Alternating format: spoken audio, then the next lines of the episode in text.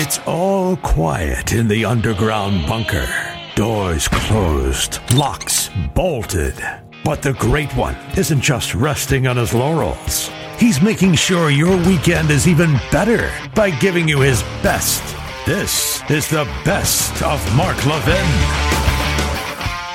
All right, what's this case in Delaware County, Pennsylvania? It's a very significant case because there's video.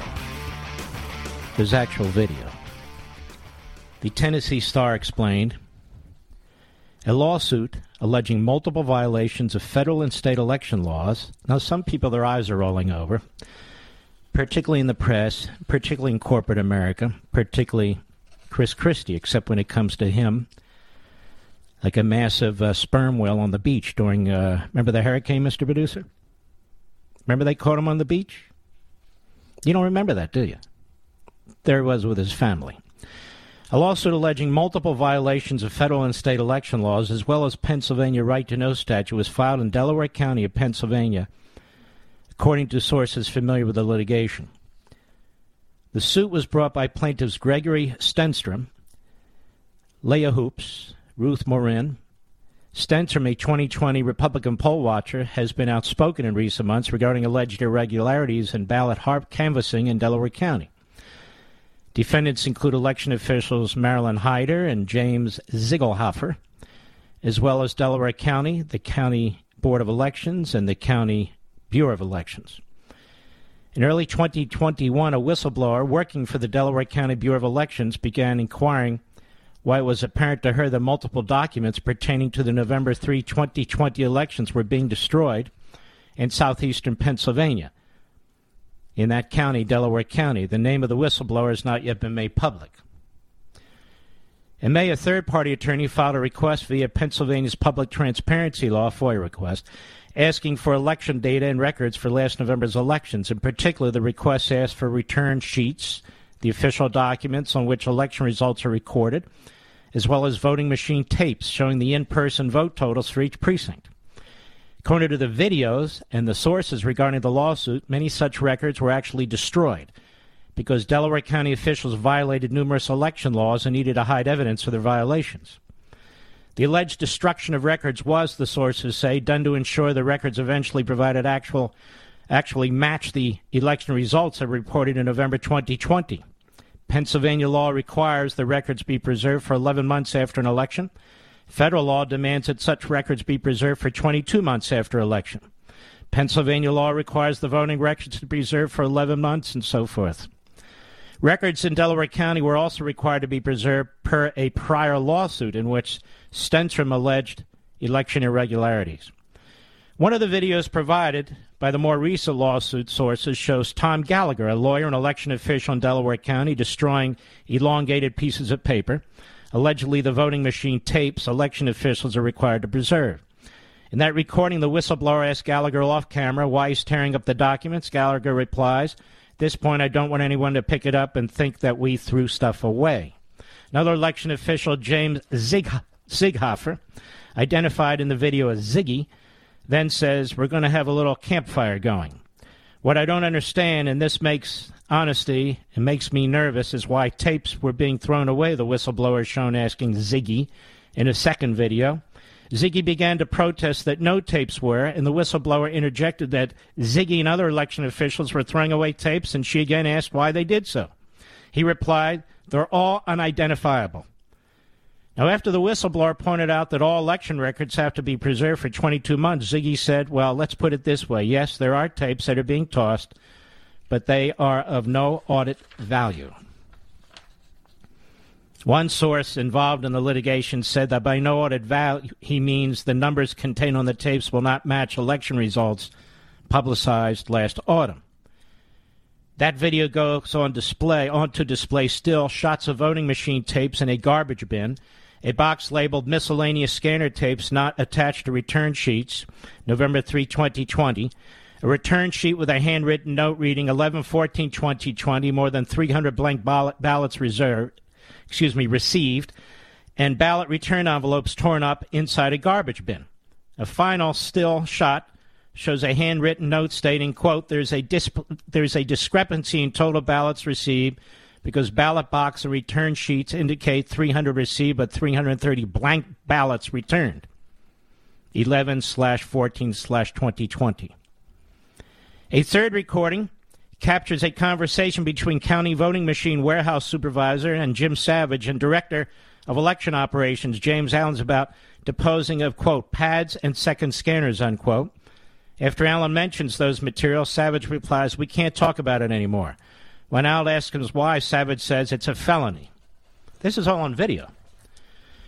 A fourth video shows Gallagher speaking to the whistleblower off camera, saying that another county official handed him a box of election records and told him it was missing V drives from at least the communities of Chester, Haverford, and Fallcroft. V drives electronically contain information tabulated by the voting machines. The whistleblower inquired of Gallagher why those V drives are missing, and Gallagher responds, I have no idea. That's the story. That's the summary in the Tennessee Star by Bradley Vasoli. Now, I have additional information to add to this.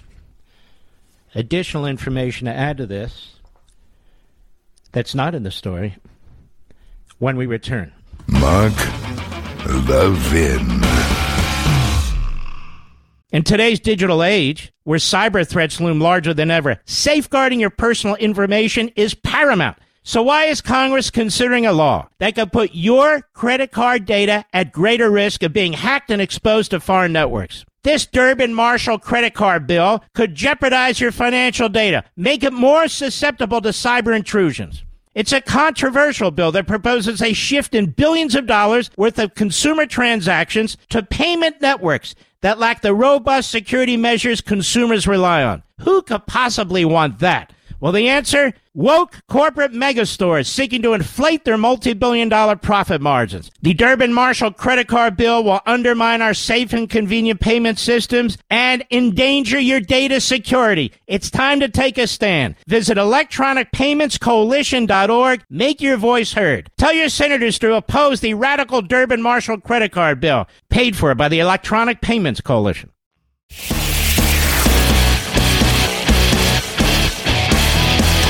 Making your weekend even better. This is the best of Mark Levin. I still have information on this that is more important than what I've just told you. More important than what I just told you.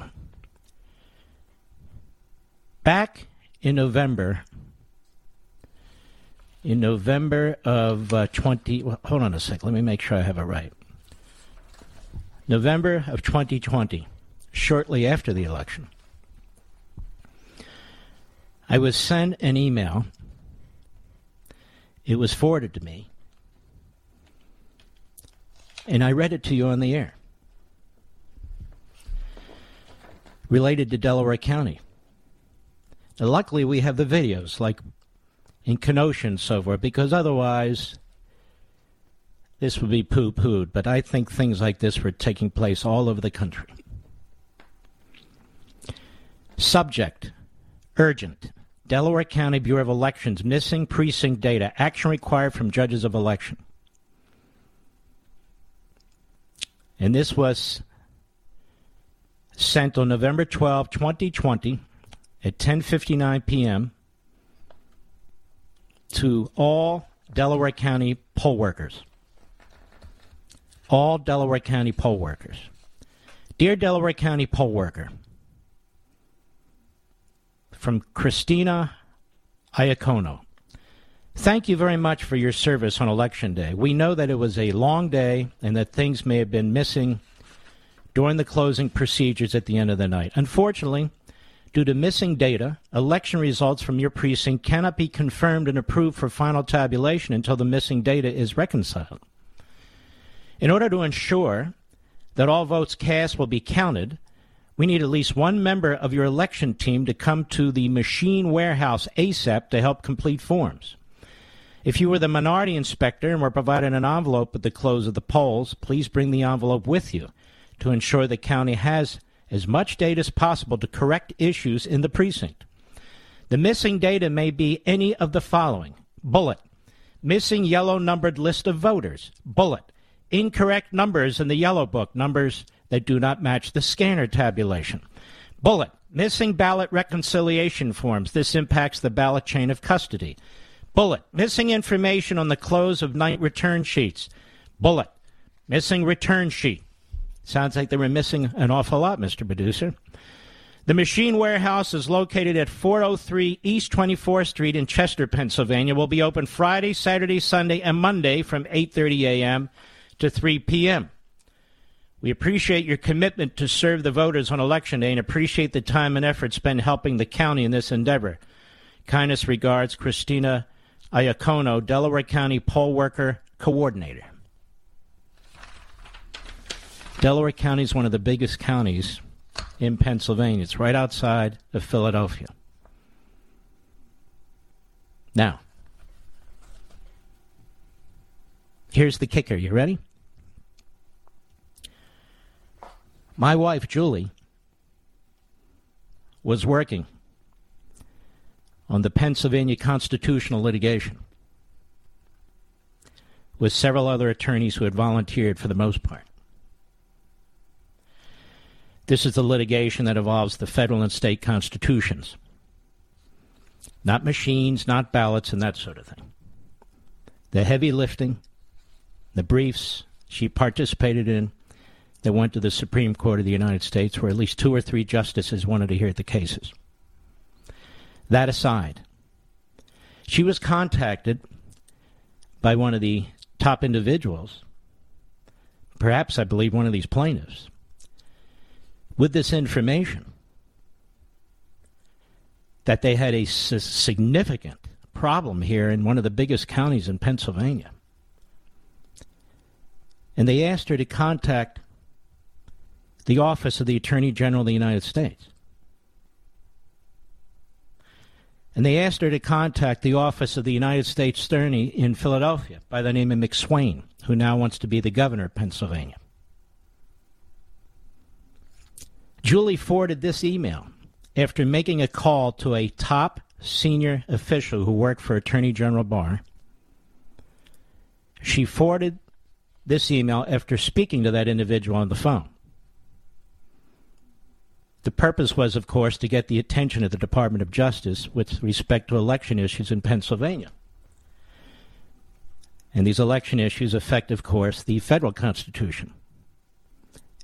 And this email was more than a sufficient basis to get the attention of the Department of Justice and Bill Barr. You know what happened after she sent the email, Mister Producer? Nothing. She heard absolutely nothing back from the senior official or anybody else at the Department of Justice or the Attorney General Bill Barr's office. Nothing. Not knowing people in the U S Attorney's office in Philadelphia, she contacted the U S Attorney's office in Philadelphia and advised them of what had been taking place in Delaware County. The U S Attorney is a guy by the name of McSwain. McSwain uh, seeks to be the Republican nominee for governor of Pennsylvania. After all, he was President Trump's U S Attorney in Philadelphia. Has an excellent reputation. He goes on T V a lot to trash the outrageous Soros district attorney. Good for him. So she gives the information to the U S Attorney's office, McSwain's office in Philadelphia. You know, You know what they did with it, Mister Producer? Nothing. She never heard back. And so when Bill Barr made the pronouncement, which has been used by every left-wing journalist and critic, and Republicans like Chris Christie, I suppose, when he says, not any information of fraud of any kind has been brought to the attention of the Department of Justice or his U S attorneys. That's not correct. That's not correct. I personally know that that's not correct. I just read you from an actual an email about the complete anarchy that was taking place in Delaware County. This lawsuit that was brought has numerous videos that have been attached. They cannot be ignored. People saying actual things. Clearly, clearly enough information, not even close to the line, enough information to have warranted a federal and state criminal investigation.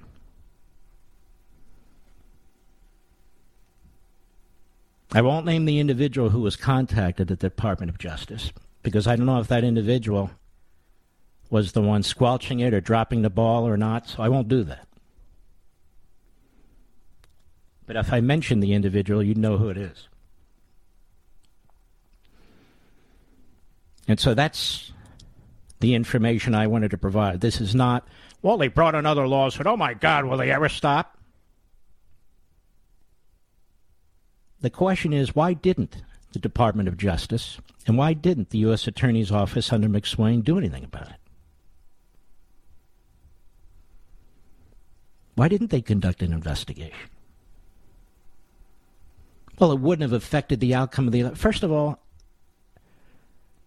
when you have one murder case, it doesn't affect the statistical outcome of the number of murders you're going to have in a country every year, does it? You take one case at a time, don't you? Yes, you do. You don't let people off because it may not affect the ultimate outcome of an election or whatever. That has nothing to do with this.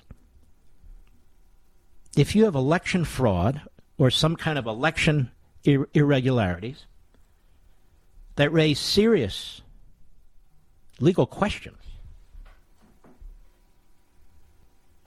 you uh, you pursue them. And you don't issue a blanket statement that you're not aware of any fraud that occurred in the election. Particularly when my wife was trying to reach, and did reach, the senior levels of the Department of Justice, one of the Attorney General staffers, and forwarded this email to her. Now maybe that, that staffer to the Attorney General sent it to the Criminal Division. Maybe that staffer sent it to the U S Attorney's Office. Maybe that staffer sent it to the Criminal Division. I don't know. But the staffer never got back. Silence. The U S Attorney's Office never got back. Silence. Nothing. Nothing. And so we have brave people now who brought this lawsuit on their own. Brave people with videos, a whistleblower, this email, I suppose, other documentary information. The fact that information was destroyed within the twenty-two federally mandated month period. I'm sure there won't be any congressional investigation of anything while the Democrats control the House and the Senate. There won't be much media interest outside of Delaware County, except on this show, other shows perhaps, clearly not on T V right now. But perhaps if the Republicans take the House, they'll take a look. They'll take a look. This isn't a lie. This isn't supposition. This isn't speculation. This is a fact. This is a fact. That's what it is. And of course the question's raised, if it can happen in a huge county in Pennsylvania, did it happen in other counties in Pennsylvania? I don't know. I don't have subpoena power. I'm not a criminal investigator with the government or anything of the sort. But it's simply not true what the Attorney General said, and it's simply outrageous that the U S Attorney, who now wants to be the governor of Pennsylvania, his office did nothing. Didn't even return a call. Didn't even look at it. We'll be right back. Mark Levin. Seeking the truth never gets old. Introducing June's Journey, the free-to-play mobile game that will immerse you in a thrilling murder mystery. Join June Parker as she uncovers hidden objects and clues to solve her sister's death in a beautifully illustrated world set in the roaring twenties. With new chapters added every week, the excitement never ends. Download June's Journey now on your Android or iOS device, or play on P C through Facebook Games.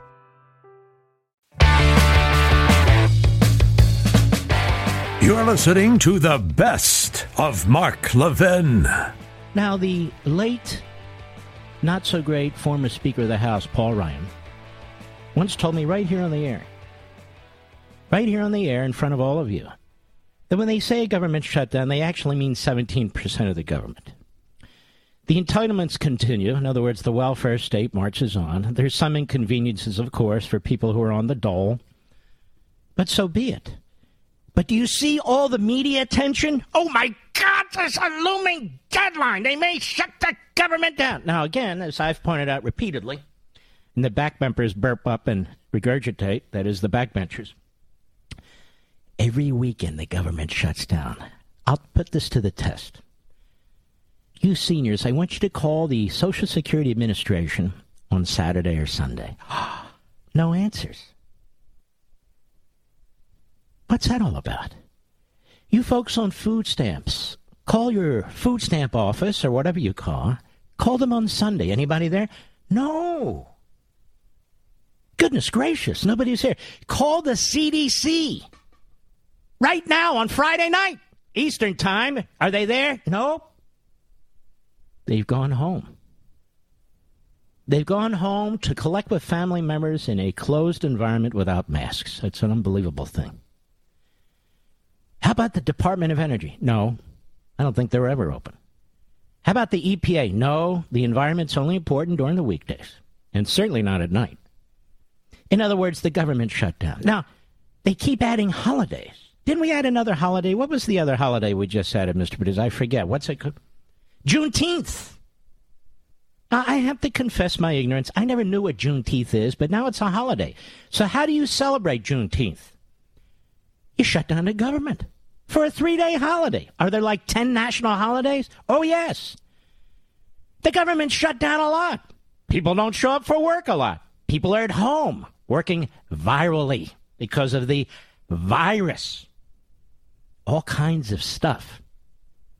So it is absolutely unconscionable and reckless to shut down seventeen percent of the bloated, bloated, incompetent, um, wealth-redistributing, politically controlled, bureaucratic-run federal government. Now, in the private sector, it's righteous to shut it down when people in the government tell you to shut it down. Shut the churches, shut the mosques, shut the, shut the synagogues, and shut your mouth. We've got more mandates coming because of the president of France, Macron, right, Mister Producer? Isn't this the Macron variant? I think it is. The Macron variant.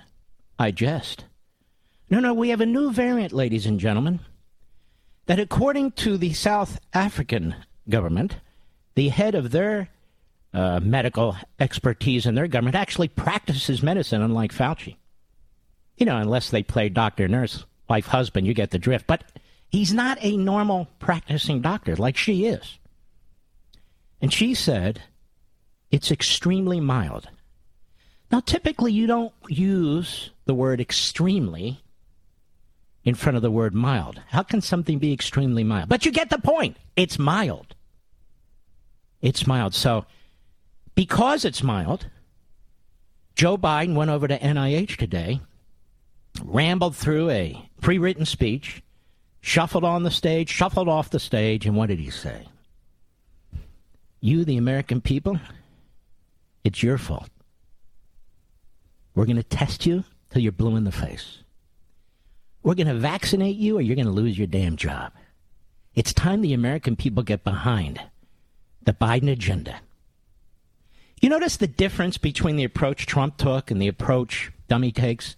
They're very significantly different. Trump actually embraced science. I know, I understand. I understand what Carl Bernstein has been saying to you. But look at Carl Bernstein. He's a fat slob.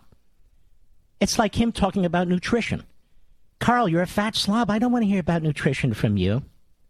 Or it's like the legal analyst, Jeffrey Toobin, talking about proper behavior in front of your cohorts while his pants are dropped and he's shooting rockets. May I say that, Mister Producer? I think I'll say that, too.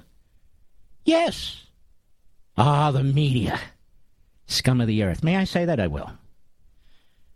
Why do I keep saying may I say that? Because I'm doing my best Joe Biden. May I say that? I think I will. So in any event, government shutdown, bad. Private sector shutdown, righteous. What we have, ladies and gentlemen, are know-nothing politicians making scientific decisions. And Fauci is nine-tenths politician and one-tenth scientist. We can check Fauci's decisions with experts all over the country. There's a great one out of Johns Hopkins. There's several great ones out of Stanford. There's great ones out of Yale. There's great ones out of Oxford. Great ones out of the Rockefeller College. Great, great experts who... who study these things, who practice these things. They're not holed up in an office, earning half a million dollars a year, clawed their way to the top four hundred twelve years ago. You remember back when Joe Biden was a segregationist and a racist, and managed to hold on to power. It takes a lot to hold on to that position. thirty-eight, thirty-nine years, really think about that. Think about how vicious and vile you have to be to keep all those young whippersnappers with more background, more expertise, more education from moving into your position. We have a czar in this country. His name is Fauci. And he's about as effective as the last czar of Russia, if you want to know the truth. So nonetheless, we have the Macron variant. I know it's not Macron. I call it Macron. We have the Macron variant. And so more masks, more testing, even if you've been vaccinated. This is the problem. Now listen to the logic. You folks, the American people, at least half of us, are logical. You're being told, get vaccinated. Get boosted. Wear masks. Wear, uh, wear galoshes. Uh, wear paper hats. Wear a raincoat. Get in the fetal position, under the desk, in the basement. Get ready. Don't talk to your family. They may be carriers. Is this what Americans do in the face of a pandemic? Or do they double down and fight like hell? Red-blooded Americans. Is this what we do? Is this what we're doing all over the rest of the world? Some places yes, some places no. But out of one side of their mouth, they say, you must be vaccinated. Vaccinated, boosted, wear masks, get tested. Okay. In the same paragraph, they're saying vaccinations, even the booster, even masks, do not guarantee you'll be protected. So we're going to test you. We're going to quarantine you. And then when people actually bring up science, they say, now, wait a minute. May I discuss science? Well, of course. Fauci says, I'm Mister Science. Not too big of an ego or a narcissist. I'm Mister Science. Just like he's an athlete. He throws the ball to home plate and it winds up at first base. Winds up at first base. All these years. Guy's four feet two inches tall and he was a great basketball player. Really? Where? Anyway, so they say what? Well, the vaccine's not a guarantee. What a great marketing plan. Get vaccinated. Protect yourself. If you're not, you're killing people. But it's not a guarantee. Wait a minute. I'm confused. That's because you're a white supremacist. Oh, got it. That's because you're a racist. Oh, okay. Now, the science applies unless politics applies, you see. There is absolutely no scientific evidence. I've run this through two experts, one from Yale, one from Stanford, on Life, Liberty, and Levin, on this program. They say there's nothing that demonstrates giving a vaccine to a five-year-old, to what is it, a fourteen or fifteen-year-old, is going to do anything, or that they need it. Oh, so they're going to mandate it. Okay, that's not science. If you have natural immunity, which a massive Israeli study and the New England, what is it, Journal of Medicine, two days ago, I told you about it, said that natural immunity is actually, based on their studies, the studies that they've pulled together from all over the world, is actually more effective. Well, whether you have natural immunity by choice or not, And the C D C doesn't even recognize natural immunity. In fact, about a month ago, they put out phony data challenging it. And our friend Professor Kendor, who's a brilliant, brilliant man, unraveled the whole damn thing. That's not science, ladies and gentlemen. Illegal aliens coming across an open border by the hundreds of thousands. Hello, hello, hundreds of thousands. From the poorest parts of Central and South America. The poorest parts of Central and South America who are not vaccinated, who are not tested. And not, by the way, not just for the virus, but polio, a thousand other things. Well, on occasion, the great Fauci tells us, like the great Houdini, the great Fauci tells us on occasion, you know, when the occasions are relevant, we test them. Now, when it comes to the American citizen, they don't say when the occasion's relevant. No. Some cases they put on German uniforms and they, you shall do the following. You shall do it or else. Now, notice, as I've said many times before, they used to bring up DeSantis. He was the boogeyman.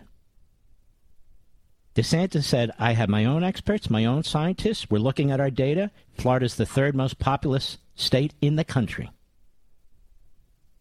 In many cases, he's completely rejected Fauci and the C D C. Florida has the least number of cases, let alone the least, least number of hospitalizations and the least number of deaths of any state in the country now. You know who's number four? Texas, the second most populous state. You know one of the worst? California. California, which has adopted North Korean medical policies as well as energy policies with brownouts and blackouts. You might have noticed. Mark Levin.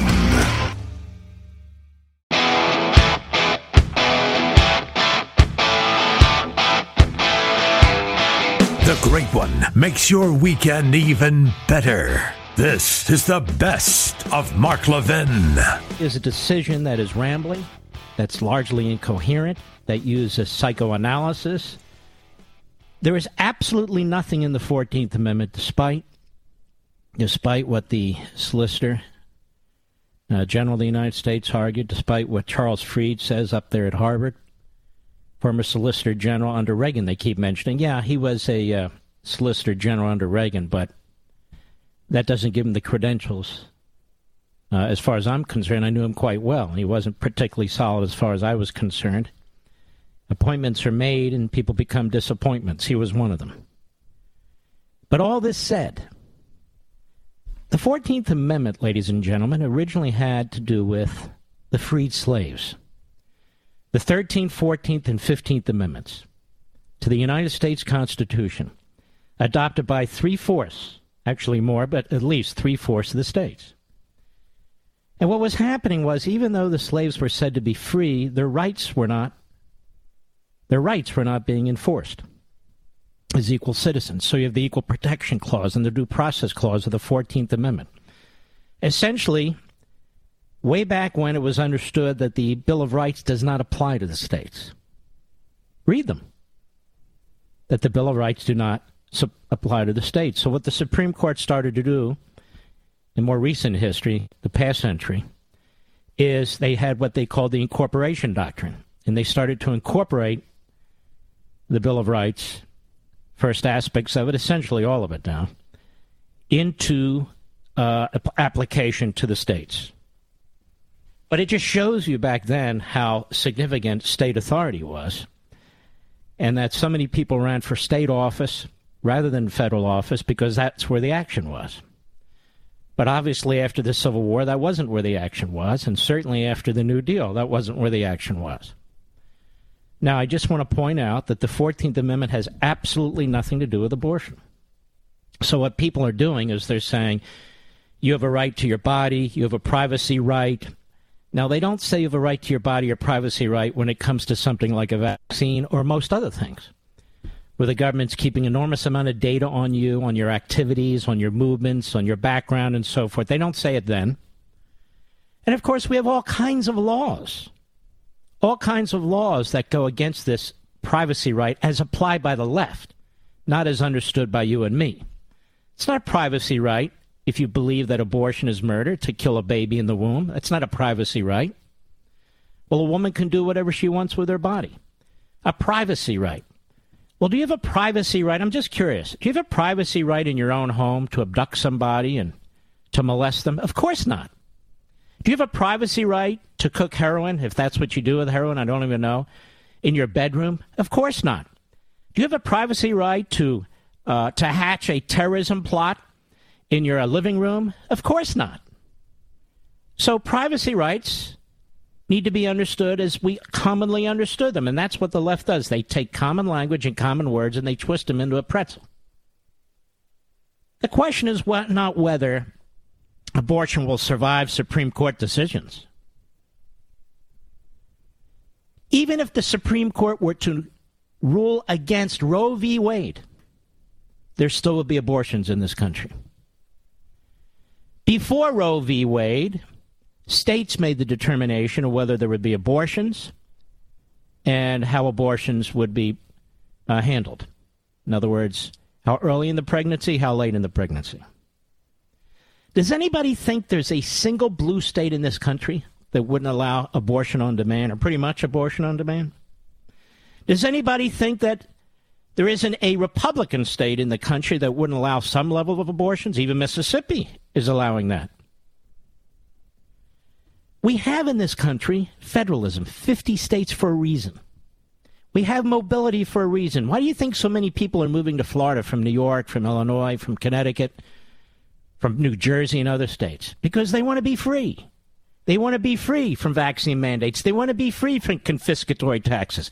They want to be free from, from governors that allow riots and allow stores to be looted. Where you have in Florida and Texas and other states, governors and uh, governments that say no.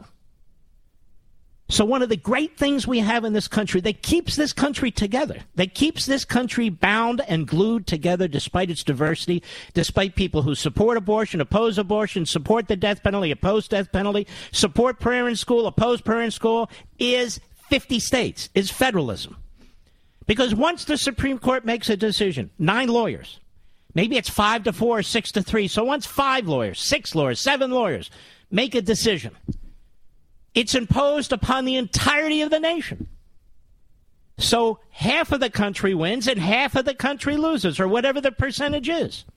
This is why you've had a constant battle for fifty years, for half a century, over Roe versus Wade, because it's an illegitimate decision that was imposed on the people of this country by nine lawyers. Not nine lawyers. I think it was seven lawyers, in fact. But whatever. And now it's a right. It's a woman's right. It's not a woman's right. I hate to tell you this. There's two human beings involved. It's not a woman's right. And you know what's interesting? The more there is, the, the more advanced technology is, the more advanced science is, the more advanced human knowledge is, the more it's clear that it's a human being. What is it if it's not a human being? So we're talking about abortion of any kind, basically, even late-term abortion right before the baby's born. That's not a baby? So why do we have throughout this country criminal statutes that if you murder a pregnant woman and the baby dies too, that's two charges of first-degree murder or capital murder? Why is that? Are we seriously not going to acknowledge that that's a human being? We have all kinds of doctors giving all kinds of advice to women on how to on how to protect their baby in the womb so they come to full term, right? Certain things you eat, certain things you don't do, you know, you don't use cocaine. Why? To protect another human being, that's why. Now, whether you agree with me or not is not the point. The point of the debate now is who gets to decide. Who gets to decide? Now, if you say a woman has a right to do whatever she wants with her body, well, of course, we'd have to get rid of all the drug laws, too. But a woman has a right to do whatever she wants with her body. Okay. So maybe there's thirty states in the country that say she does. Maybe there's twenty, uh, ten states that say she doesn't. Maybe there's another ten states that say, wait a minute, I'm going to effectively cut the baby in half. That's how the system's supposed to work. The people have a say in the morality of the nation, in the culture of the nation, not just the elites, not just people who, who are picked from a lottery effectively and become Supreme Court justices. Not just politicians in Washington, D C, not just federal courts. The people have a say, and they ought to have a say in a matter that's of such consequence. Of such consequence. That's the issue before the Supreme Court. The Supreme Court's supposed to be neutral. The Supreme Court's supposed to be neutral. I hear it said, no, stare decisis, which means precedent. The court is to follow precedent. We have fifty years of precedent. We have this case. We have uh, the Planned Parenthood Casey case. Look at the precedent we have, ladies and gentlemen. Precedent? Do those same people think Dred Scott should be precedent? Do those same people think Plessy versus Ferguson should be precedent? Do those same people think Korematsu should be president? Precedent? Of course not. Roe versus Wade broke precedent. That is a neutral Supreme Court that effectively stayed out of this. What was going on in the late fifties, sixties, and into the seventies, and even today, really, is the Supreme Court nationalizing decisions about morality, about culture, about social issues, call them whatever you want, where the court decided the American people were too stupid to decide them, that the states were too stupid to go their own way. And so whether it's prayer, whether it's uh, whether whether it's a, a manger scene in the public square, uh, whether it is abortion, whether it is marriage, the Supreme Court has decided only it has the intelligence and the foresight to make the right decisions. So it has nationalized decisions. It's taken over all these decisions. Almost none of them have a constitutional predicate. Now, when we come back, I want to dig a little bit further into this. So stick with me. I'll be right back. Mark Levin.